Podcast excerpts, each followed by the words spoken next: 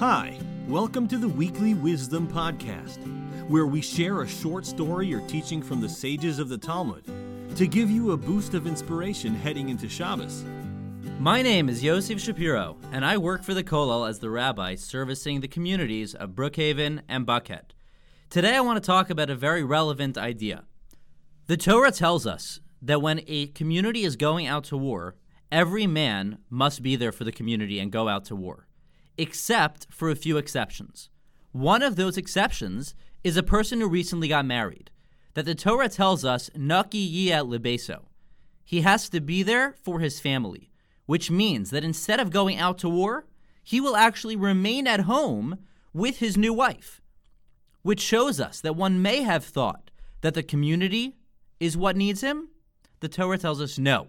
Your priority is your wife, is your family. Because a person may think that the community comes first, the Torah tells us no. Remember, the most important thing is always what's in your home it's your spouse and your family. When I was learning in Israel, my rabbi told us that there was a scenario that often presented itself in marriage. A person could be hanging out with his friends and he finally brought his wife to meet them. And they're sitting there and they're having a good time, and his wife says something, and he cannot believe that she just said that. And he's so embarrassed and he's unsure is he going to control himself? Or is he going to make a point to say, I can't believe you just did that? And the rabbi said a person has to recognize he has two choices here. He can either choose to tell his wife, I can't believe you just did that, in which case he has shown that it bothers him more the fact that his friends have seen him there. Or he can say, you know what? What's more important to me is my wife, is my marriage. And therefore, yes, I may be uncomfortable.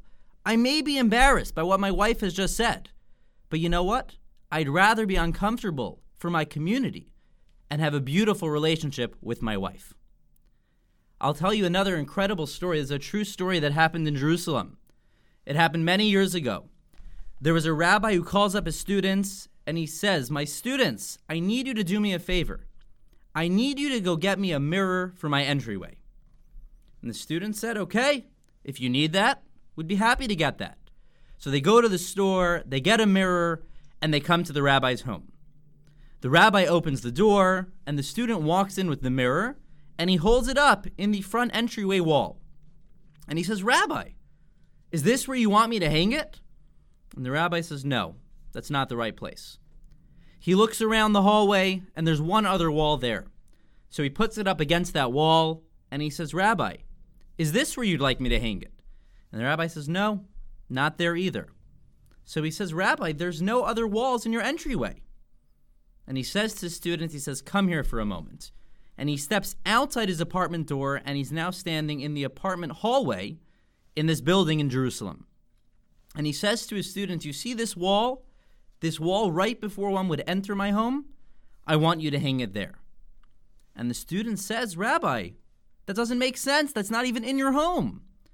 And the rabbi says, I want to teach you an important lesson.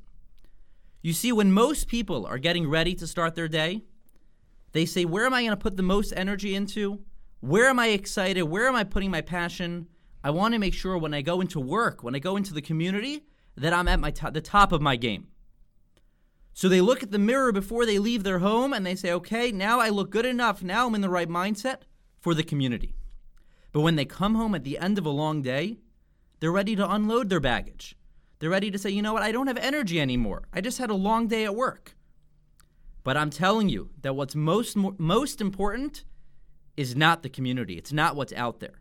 For me, when I come home, when I'm about to enter my home to be with the people who I care most about, that's where I want to make sure I look my best. And that's why I want the mirror on the outside, so that before I enter, I can make sure that I'm prepared.